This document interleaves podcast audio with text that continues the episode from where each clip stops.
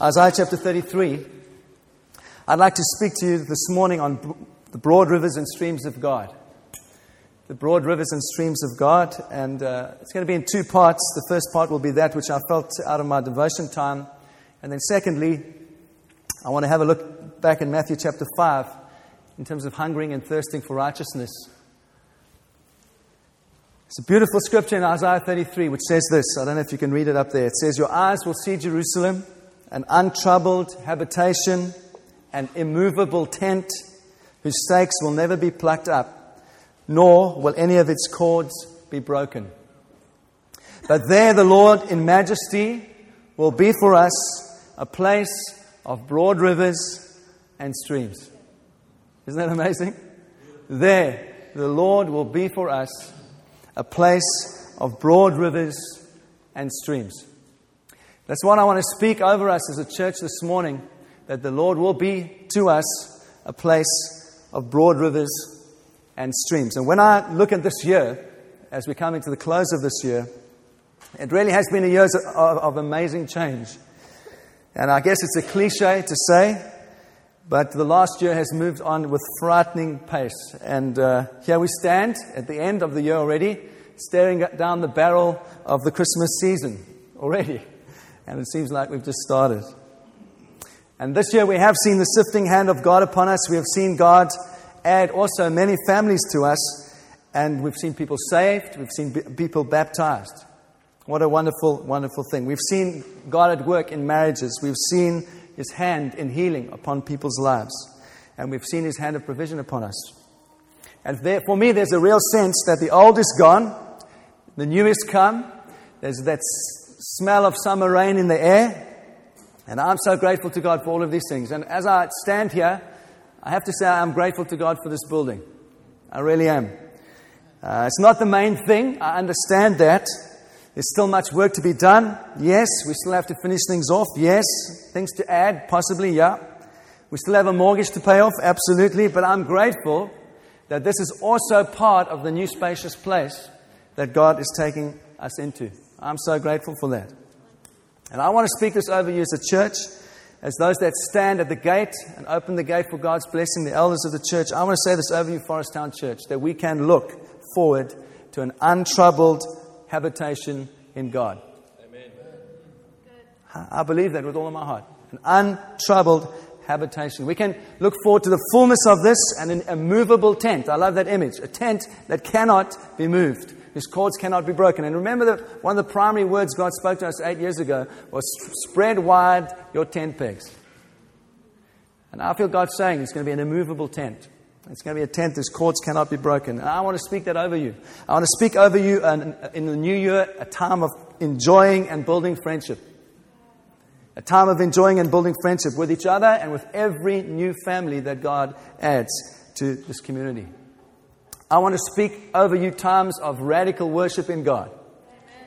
And I want to just encourage you the, the evening meetings, we are trying to just open up and, and let God come and let His presence come. And we've been having amazing times of worship in the evening. I want to encourage you, it's not an exclusive time for younger people. If you can make it on a Sunday night at 7 o'clock, we are having amazing times with God. It really is wonderful. It's better than the football. Amen. It's better. It's better than your season ticket to meet with God and His people. It is. I want to encourage you to come.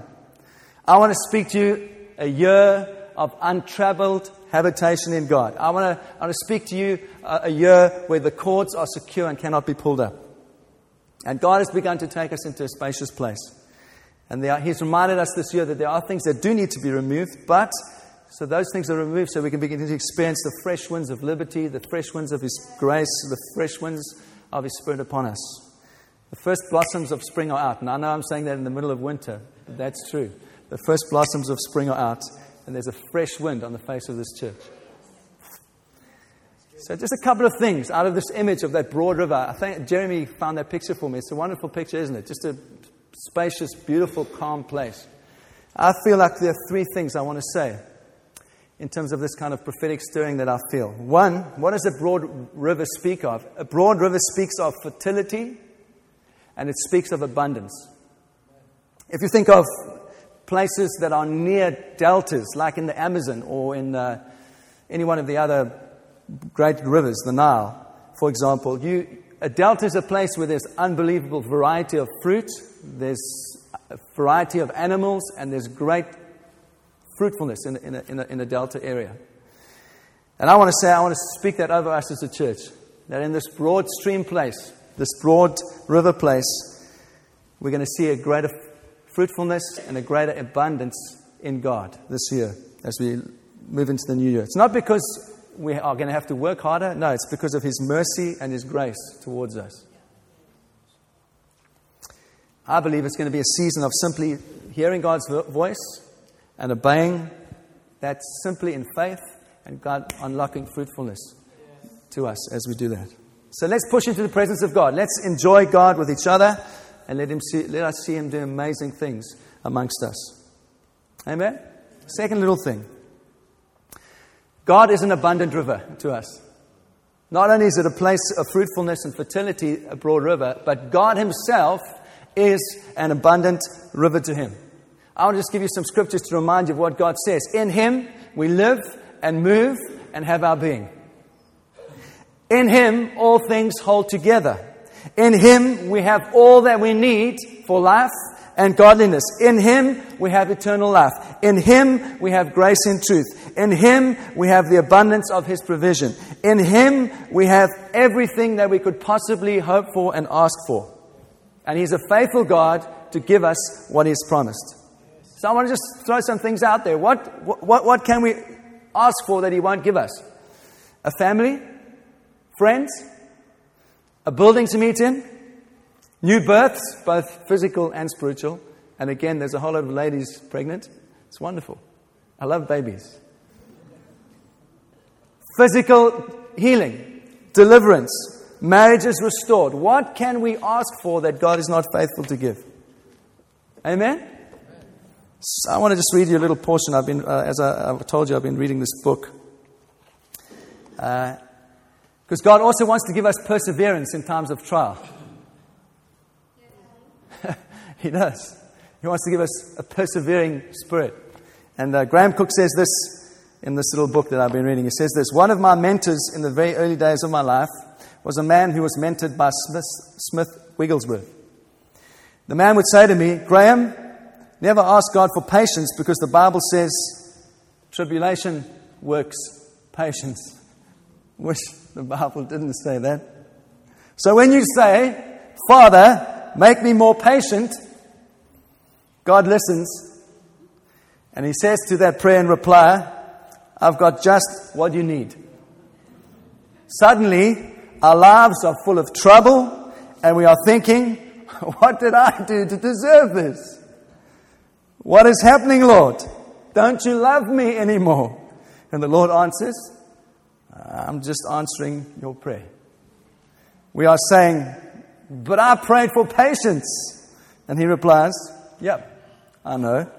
And I'm giving you the means to achieve that. Trouble works patience. The credit crunch is going to work some persevering in us, some patience in us as we push into God and let Him come and supply our needs. So, what can we mention that God won't supply to us? Will He give us a stone when we ask for bread? No, the bread of life, it falls like manna from the sky. I believe that. We find refreshing streams in God, who is the rock that is Christ. We, are, we have the wealth of Calvary, all that Calvary speaks of, the treasures of the covenant, the storehouse of eternity. All these things flow in that broad river of God to us. And we have visions of the days of what heaven could be on earth. And through Jesus, we have communion with the saints that have been washed in his blood, who sing around the throne, and we look forward to eternity with him. Amen. That's what we look forward to. And C.S. Lewis, a wonderful writer, you know C.S. Lewis, he put it this way. He said this As the music ends, or the landscape loses its light, for just a few moments we had the illusion of belonging to that world. But we have been spectators. Beauty has smiled, but not welcomed us. Her face was turned in our direction, but not to see us. We have been ta- not been taken into the dance. We can hardly put it into words, but we want to be united with that beauty that we see, somehow to pass into it, to bathe in it, to become a part of it. Someday, God willing, we shall. The faint, the far off results of those energies which, God, which God's creative rapture implanted in matter when He made the world are what we now call physical pleasure. And that, even thus filtered, they are too much, it is too much for our present management. What would it be like to taste the fountainhead of that stream of which even these lower reaches proves so intoxicating? That is what I believe lies before us. It's debatable whether we can ever get too heavenly minded. Men and women who truly live in the heavenlies are building for a kingdom that never passes away. I want to live with eternity in my heart. I want to live with a, a heavenly future that is resident in me, that motivates me, that encourages me. And thirdly, broad rivers speak to us of security security. In the old times, rivers were a defense against attack. I want to say over you, Forest Town Church, what a defense God is. What a defense God is. The devil can't cross the broad river of Christ's blood over us. He can't. Christ's blood is security for us. The finished work of the cross is immutable. And try as he might, the devil cannot cross that river that flows to us. Amen? It's security. I, I speak security over you. Why? Because there's protection in God. I want to say it's important that we need to understand the ways of God. When a church goes through a time of transition, as we are doing, God has new challenges for us to conquer. And someone said this little phrase, which I, I wish they hadn't said, but at new levels, there are new devils. That's the problem, isn't it? Isn't it? Yes. I discovered this week that there is a verse in the Bible that was written in, in Essex. The earth is the Lord's and all that's in it. it's true, right? Okay, but at new levels, they're new devils. How many of you have played video games with your kids? And you go through one level and you win, and then suddenly, boom, you go to the next level, and there's a whole lot of other challenges. Things to jump through, things to beat, things to overcome, and it's the same with us. God takes us to a new level. There's new challenges, there's new things to conquer in Him. All right? Can I just say to you and to myself that actually the enemy we have to overcome, first of all, is our own flesh. it's hard to fight the devil out there when there's stuff raging in here. And that's what we have to trust God for as He takes us to a new level. And this is the security that we have in God that even when we face trials, God gives us the strength to match the devils that we are facing to overcome them. Ah, oh, that's wonderful, hey? We beat the devil on each level that we're on. And as we beat him and he submits to us, he becomes our foot, footstool so that we can climb to the next thing that God has for us. The first level that we have to conquer is flesh, our own flesh. That's the first rule of spiritual warfare. You can't take ground from the devil if he's got ground in your life. I want to encourage you, as I tried to encourage you a couple of weeks ago, let's live pure lives. Let's have marriages that are pure. Let's raise our kids in a way that honors God so the devil doesn't have a foothold in our life. Amen? Very quiet. Graham Cooke says this. I want to quote Graham Cooke again. He says this. He says, The failure to understand the mind of the Lord in transition, when you're going through change, will have us running away at critical moments if we have no revelation for current events. And we will always interpret things in the realm of the soul rather than the realm of the spirit. What is God doing? If we understand what God is doing, transitioning us to another level, we don't interpret things soulishly, but by the Spirit. We need to know that in this broad river of God, we can know security even when things are difficult, things are changing, because He's supplying all that we need. Amen? by the Spirit of Christ. First three points. Broad River is a place of fertility and abundance. God, secondly, is a place of abundance for us. Thirdly, broad rivers speak to us of security. And fourth, and this is what I want to major on this morning, is that the broad, there's a broad river of hungering and thirsting for righteousness that we need to dive into in our lives. Amen? To hunger and thirst for righteousness. You know, when I think of the, the situation in the world right now, the overriding thing in the world that underpins violence, murder, corruption, exploitation, greed, the credit crunch, you name anything, the overriding thing that underpins all of those things is sin. That's what it is. The root of all that is sin. And as Christians, we are called to live our lives in the light and the truth of the gospel. So I want to encourage you this morning. If you're anxious in any way about the future or about your family, I think there's no better time for you right now to consider these words that we've been looking at in the last couple of months. These simple words Blessed are those that hunger and thirst for righteousness, for they shall be filled. If ever we needed revelation of that little phrase, it's right now. Blessed are those who hunger and thirst after righteousness, for they shall be filled. I want to suggest this to you this morning that if every man and woman in the world knew what it was to hunger and thirst for righteousness, there would be no threat of war. There wouldn't be the greed that pillages and rapes the world. There would be no bombs in Mumbai. If every man and woman on the face of the planet knew what it means to hunger and thirst for righteousness. As we come to Christmas time and everyone's speaking about peace on earth and goodwill to all mankind, I want to suggest to you that the greatest need right now on the face of the planet is for Christians. Individual Christians giving themselves to hungering and thirsting for righteousness. You know, we presented in the media and books that we read and on the internet with so many vague, seemingly wise statements about how to engage the culture and to be effective in our Christian witness. But I want to say to you once again that simply it's in the power of the simplicity of the gospel of Jesus Christ that we will find answers. I'm convinced of that.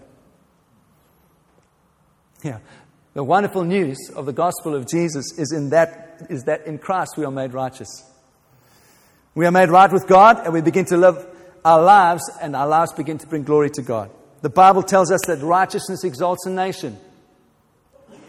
So it's a most effective pursuit, a most effective pursuit to understand and mine out from the scripture what righteousness means if it exalts, exalts the nation. And I want to put it as strongly as this. I want to say to you that as we begin to understand the truth of the gospel and its transforming power in our lives, we will begin to regard this beatitude about hungering and thirsting as righteousness as one of the most blessed statements in the whole of the scripture.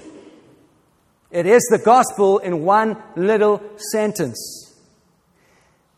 And I want to say, if you can say that with all of your heart, that you agree with that, I want to suggest to you that's, that's evidence that you're saved.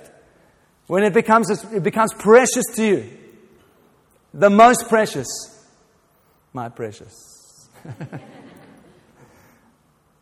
you see, in the weeks that have gone past, as we've studied the Beatitudes, we've seen this. Jesus encourages us to be poor in spirit, encourages us to mourn, encourages us to be meek.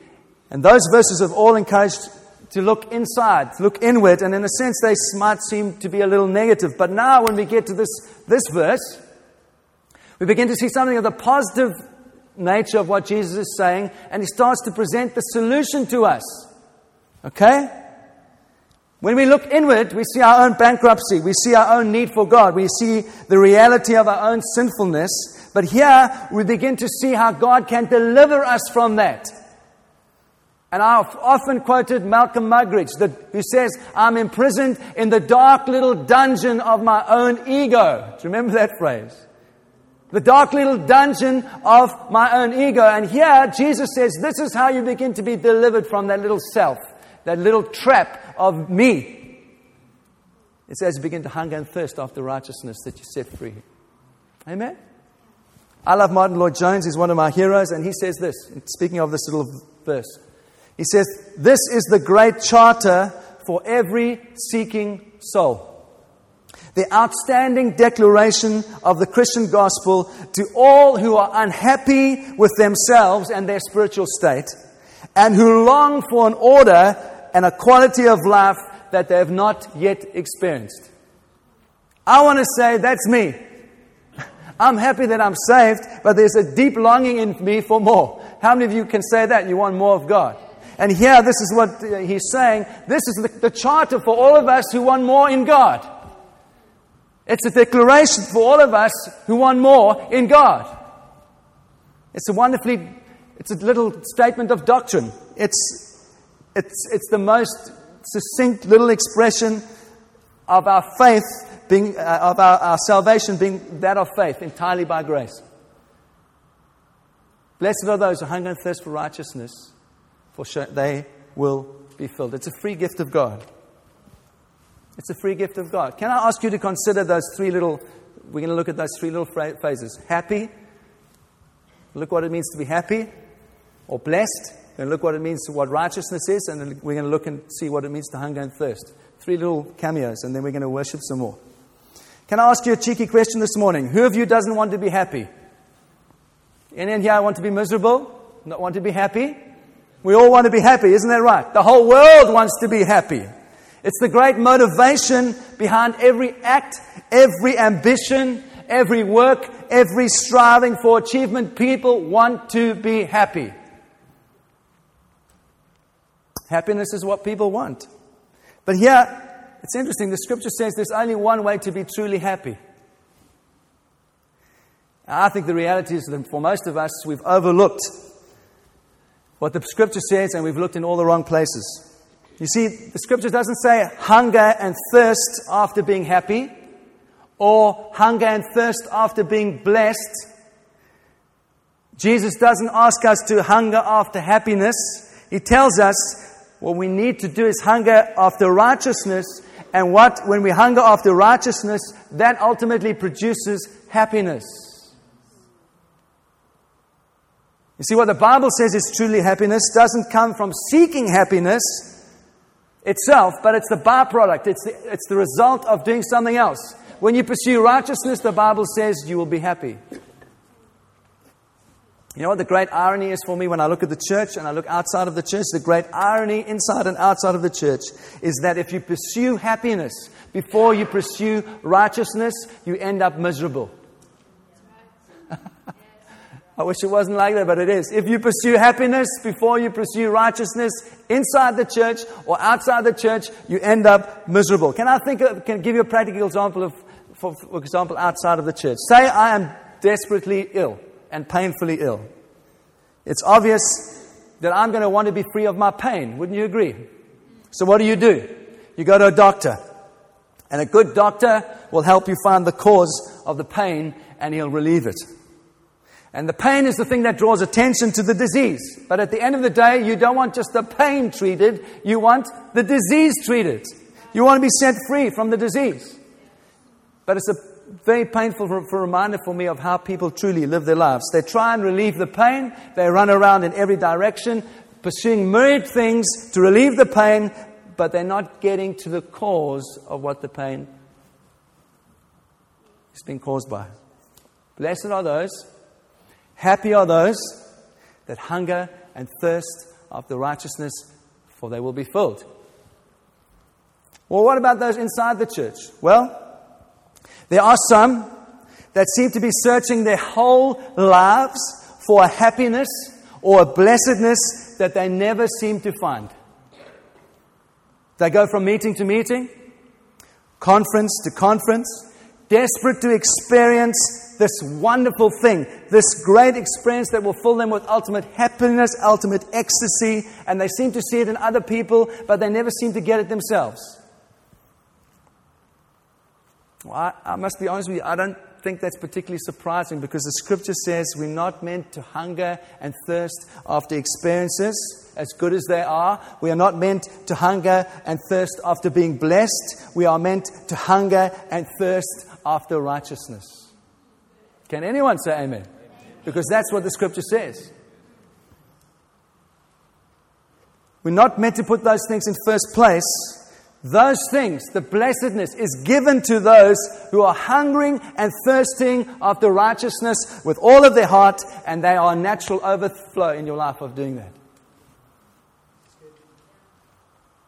So, what does righteousness mean? Can we just look at that then? We looked at what it means to be happy, to be blessed. What does it mean to be righteous? Can I just say some obvious things? We're not talking about a moral code here. We're not, we're not talking about obeying the laws of the land. We're not talking about paying your taxes, although that's a very good thing to do. We need to be doing that. All right? We're not just talking about being good people. All those things are rooted in Greek philosophy, and those things in themselves are good, but that's not what the Bible talks about in terms of righteousness. It goes far deeper than that. You know, it's possible to be a good member of the community and even serve the common good and give yourself to the poor and give yourself to helping the aged and at the same time to be unfaithful to your wife. And I'm particularly irritated by politicians who wax eloquent, they wax lyrically about serving the nation, about all these things, about honoring the poor and being a first world country that we need to get our energies and our money behind the third world, which I believe are very, very important things. And at the same time, the very man is saying that is being unfaithful to his wife time and time again. And there are scandals all the time, whether it's conservative or labor, of politicians behaving badly. You see, the scripture says righteousness is an intensely personal thing. I disagree with Tony Blair, who says it doesn't matter who you are in private, what is, what is more important is your public office. I want to say it matters very much who you are in private if you're going to serve in public. Righteousness exalts a nation.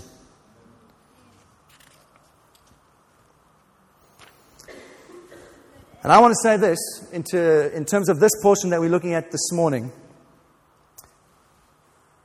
of righteousness that I believe that it doesn't just simply apply in terms of describing justification. Now, if you were to take a concordance and look up the word righteous, in a concordance, most of the scriptures would lead you to portions that talk about justification. And that is right and that is good. And Paul uses it in that sense in Romans, the great book of Romans where he says there's a righteousness that comes by faith. He's talking about justification. Right? You with me? And in other contexts, it also means that. But I'm saying here in the Beatitudes, it means more than that. And why do I say that? Because we have a context of three other verses that have brought us to this place. Blessed are those that mourn. Blessed are the meek. Blessed are the, uh, whatever it is. The first one, I can't remember. Those three introduce us to this next, fa- this next uh, verse, and they are the introduction to this verse, which then says, Blessed are those that hunger and thirst for righteousness. And I want to suggest to you, I want to not suggest to you, I want to say to you this morning that it applies to both justification and sanctification. And I'm not trying to be clever. I think it's vitally important that you understand that this morning. That ultimately the act of hungering and thirsting for righteousness means that ultimately I want to be free from all forms of sin and manifestations of sin in my life. All forms. And I'd like to give you five little pointers to what it, I think it means. Five little pointers. The first is this. To hunger and thirst for righteousness means to be have a deep desire to be free from sin as sin separates us from God. All right? It means ultimately to a, a, desire to be right with God. That's the fundamental thing. And I've said already that all the trouble that we have in the world is because ultimately we're not right with God. So, someone who hungers and thirsts for righteousness is someone who sees that his sin and his rebellion separates him from God, and he longs to be back in that original relationship, like in the Garden of Eden, which is a relationship of righteousness in the very presence of God. Amen. First thing. Secondly, it also means to be free from the power of sin. Not only because sin separates us from God, but it's to be free from the power of sin. You see, those that hunger and thirst after righteousness understand that the world in which they live is controlled by sin, it's controlled by the prince of the air, it's controlled by the devil, if you like, and that we are under that terrible influence because we are fallen creatures. And he sees, the man who hungers and thirsts after righteousness, sees that the God of this world or the prince of the air has blinded us to certain things, and now he longs to be free from those things. He wants to be free from the power that drags him down in spite of himself. And what does Paul say in Romans chapter 7? He says, that is the, that is the power of the law at work in, these, in the members of my body. That thing that drags us down. And he wants to be free of that. But it goes further than that. Third thing. It means to be free from the very desire of sin. You know what the most disturbing thing is for me? Is that once you've looked at yourself in the mirror and you've looked at yourself in the light of the Word of God and you see what sin is, there's a terrible realization that you come to. And it's not only that you are a sinful person, that, but most of us love and desire sin. We like it. That's the most horrifying thing of all. Is that actually when we look in the mirror, we actually like sin.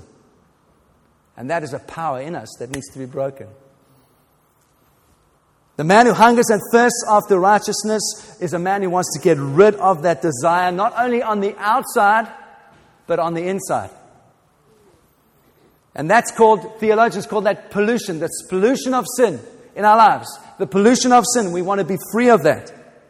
To hunger and thirst for righteousness is to long to be set free from yourself from sin in all its forms, in all its manifestations in your life. So those are quite negative things. I want to put a fourth thing to you. What does it mean to be hunger and thirst for righteousness? It means to be a desire to be positively holy. Jesus says, Be holy as I am holy. Positively holy. Well, what does that mean? It means if we hunger and thirst after righteousness, we want to exemplify what the Beatitudes say. We want to exemplify the fruit of the Spirit in our lives peace, joy, patience, kindness, self control, all those things. We want to exemplify those things and be positively holy. It means to want to be more like not the first Adam, but second Adam, Jesus, New Testament man. It means to want to be like him and to be transformed from one degree of glory to another. That's what it means. Lastly, Point number five. It goes even further than that. Not only to be free from those three things and to be positively holy, fourthly, but fifthly, it means our supreme, our supreme desire in our lives is to know God and to be in fellowship with Him, to walk with God the Father, God the Son, and God the Holy Spirit. That's the supreme desire of our life. And John the Apostle, he puts it this way. He says, Our fellowship is with Him, God the Father, and with His Son, Jesus, and God is light, and in Him there's no darkness at all. And so we walk with Him in the light, in purity and in blessedness. So, a man that hungers and thirsts after righteousness is the man that longs for all these things that I've tried to mention this morning. And in the end, that's simply a longing and a desire to be like Jesus himself. And we have this wonderful portrait in the Gospels that's why I encourage you to immerse yourself in the Gospels, in your devotions. Read the Gospels. Why? Because it's a portrait of Jesus. And in the, in, in the Gospels, we see Jesus, God incarnate, God made man. We see how he was obedient to his Father. We see how he obeyed and he fulfilled the law. We see how he reacted to people. We see how he loved the poor. We see how he, he reacted to his enemies. And all those things are a portrait for us. And we are told by the scripture that we are born again and are being fashioned into that person to become more and more like that person that we see in the Gospels, Jesus. Doesn't that blow your mind? The man who hungers and thirsts for righteousness has a supreme desire in his life to become more and more like Jesus. So let's look at the last little phrase then to hunger and thirst. what does that mean? Well, it's really the crux of the matter, isn't it? For me. What does it practically mean to hunger and to thirst? Well, it certainly doesn't mean this, that we go after and try and attain our righteousness by our own effort, because that's exactly the opposite of everything I've just been saying. That's what the world teaches. That leads to striving, that leads to pride, like the Pharisees. I want to say also breeds spiritual superiority, that you might think you have superior revelation from everybody else. That's the pride of the Pharisees. That we become Gnostic, we've got special revelation. And nobody else has the special revelation that we have. That's, that's the pride of the Pharisees, it's exactly the same thing. And that's what Paul dismisses in Philippians. Remember, he lists, lists all those things and he says, All these things, my background, my upbringing, my education, the fact that I'm a Jew of Jews, that I was a. All these things, he says, all those things are to me as rubbish. They are done. That's the scripture says that, not me. Scripture. Done. They are all done. And I consider them all things as loss for the sake of knowing Christ. So we do away with all self confidence, self belief. For me, that's part of hungering and thirsting when we know there's nothing of ourselves, but it's all of Him. So, it might possibly mean some simple things like this then. It might mean that we are conscious of our deep and desperate need for Him that that the hunger persists until it is satisfied. It's not a passing feeling. Hungering and thirsting is far deeper than it. Uh, to, to hunger and thirst is a bit like being in love. Anyone been in love? No? So well, I hope you're still in love. If you're married, definitely. What does it mean to be, be in love with someone? There's just this deep hunger in your life. There's this deep thirst in your life to be with that person. You want to be with them. And every moment that you're away, you are thinking about being with them again. That's what it is. That's how you know you're in love. It's like you can't stop thinking about that person. And when you're away from them, you're thinking about them. When you're with them, you're thinking about them. You're just thinking about them. Why? Because they are your lover of your. They, they, they are, yes, they're your lover. Uh, you want to be with them every moment of every waking day. There's a restlessness in you until you can be with that person again. That's what it means to hunger and thirst. It's that same kind of image that we must draw and say, God, I want to hunger and thirst after you like that. And there's a classic little line in the Psalms that we have all sung from very young age, which puts it perfectly. As the deer pants for the water, so my soul longs after you. That's it.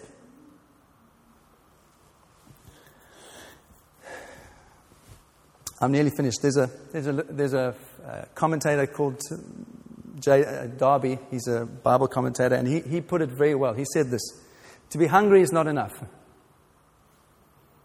I must really be starving to know what is in God's heart towards me.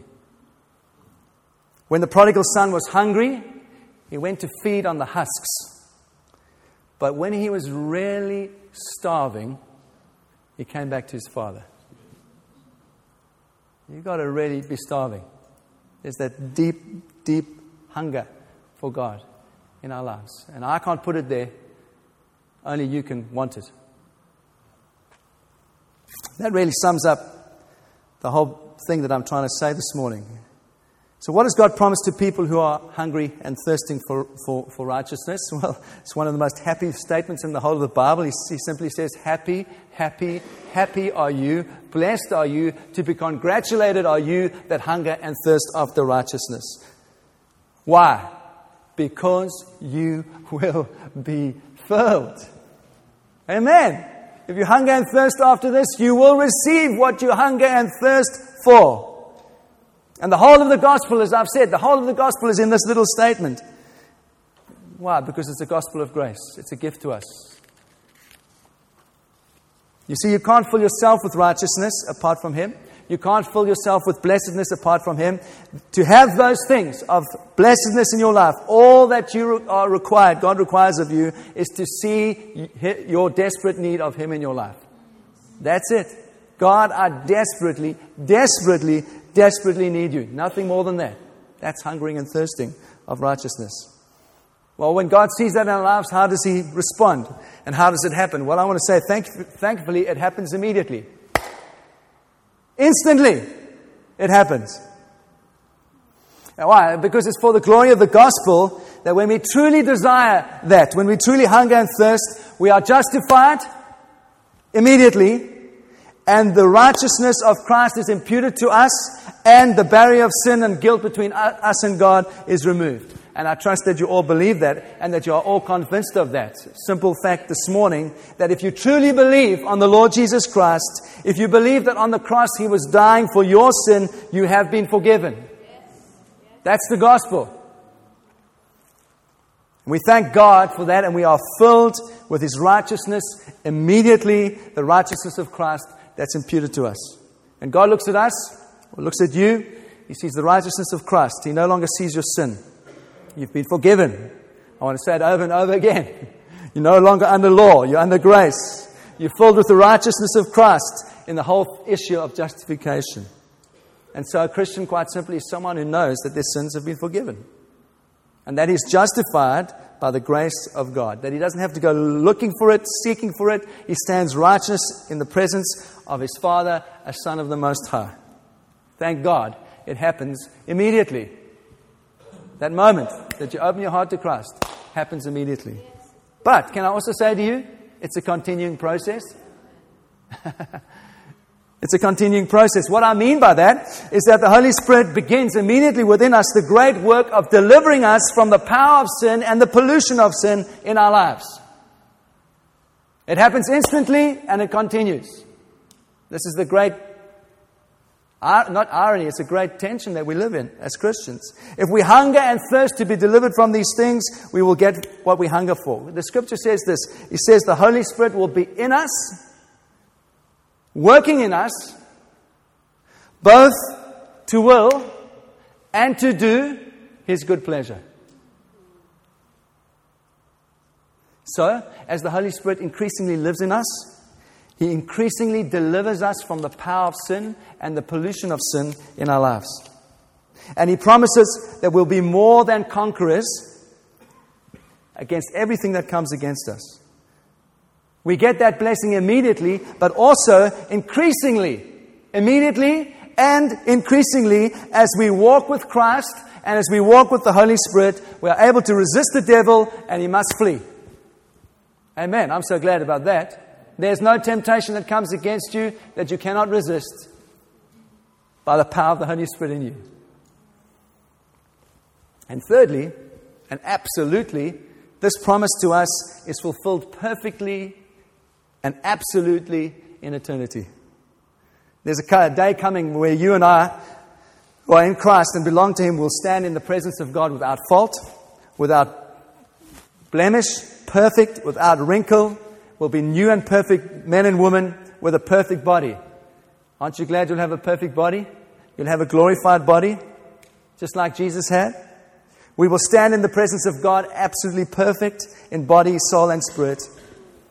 We will be men and women filled with perfect, complete, and entire righteousness, which we have received from the Lord Jesus Christ, perfectly in eternity. So it seems to be such a paradox, doesn't it?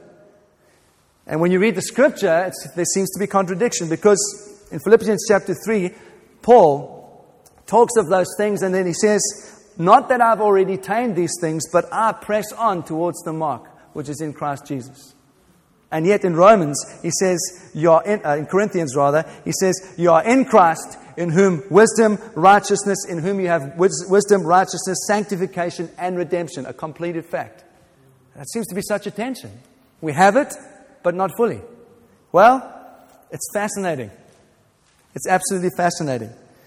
I want to say this as I conclude. We are at the same time hungering and thirsting, and yet we are completely filled. the more that we are filled, the more we hunger and thirst.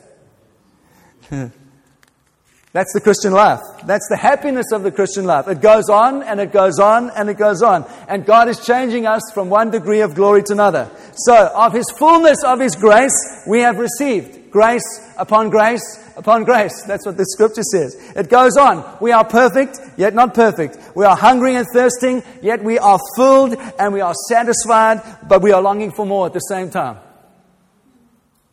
Never having enough because it's so glorious. Not because you don't have it, but because it's so glorious. You, you, you want more. You, we are fully satisfied in Him, and yet we have a supreme desire, like Paul says in Philippians chapter 3, to know Him and the power of His resurrection and the fellowship of His sufferings in our lives. Amen. This is the Christian life. It is good news. So I want to ask you are you filled? are you happy? Are you blessed in the sense that you are hungering and you are thirsting? Those are the important questions I think we need to consider this morning. But the wonderful promise of God to us as His children is blessed are those who hunger and thirst for righteousness, for they shall be filled. They shall be filled. That's my prayer for you as a, this church, that every one of you will be filled as you hunger and thirst for Him. Amen.